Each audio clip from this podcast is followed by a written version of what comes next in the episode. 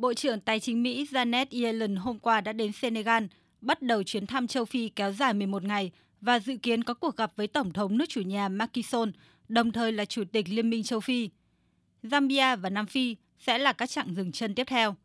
Trong một thông cáo, Bộ Tài chính Mỹ nêu rõ, bà Janet Yellen sẽ tận dụng cơ hội để làm sâu sắc hơn mối quan hệ đối tác kinh tế với châu Phi, trong đó có việc mở rộng các dòng chảy thương mại. Bà Janet Yellen là quan chức đầu tiên trong số các quan chức cấp cao Mỹ dự kiến đến châu Phi trong năm nay, bao gồm cả Tổng thống Joe Biden và Phó Tổng thống Kamala Harris.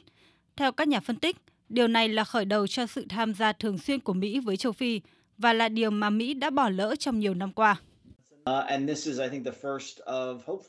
Một trong những bước đi mà chính quyền Tổng thống Joe Biden đang tiến hành là lôi kéo thêm càng nhiều nước châu Phi vào trong tầm ảnh hưởng của Mỹ. Tuy nhiên, trên tất cả thông điệp mà Mỹ muốn gửi đi là họ đang hiện diện tại châu Phi. Đó là thông điệp không chỉ gửi tới châu Phi mà còn gửi tới Trung Quốc và tới Nga, những nước cạnh tranh với Mỹ tại thị trường giàu tiềm năng này.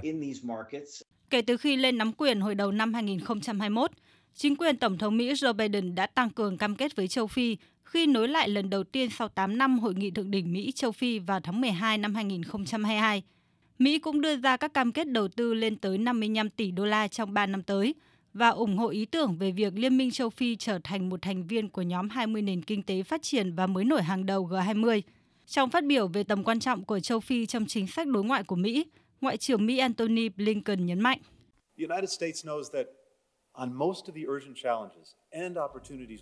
Mỹ biết rằng trong hầu hết những thách thức và cơ hội cấp bách mà chúng ta phải đối mặt, châu Phi sẽ tạo ra sự khác biệt. Chúng ta không thể đạt được các mục tiêu của mình trên toàn thế giới nếu không có sự lãnh đạo của các chính phủ, tổ chức và người dân tại châu Phi, dù đó là cuộc chiến chống đại dịch COVID-19, xây dựng một nền kinh tế toàn cầu mạnh mẽ và bao trùm hay chống biến đổi khí hậu.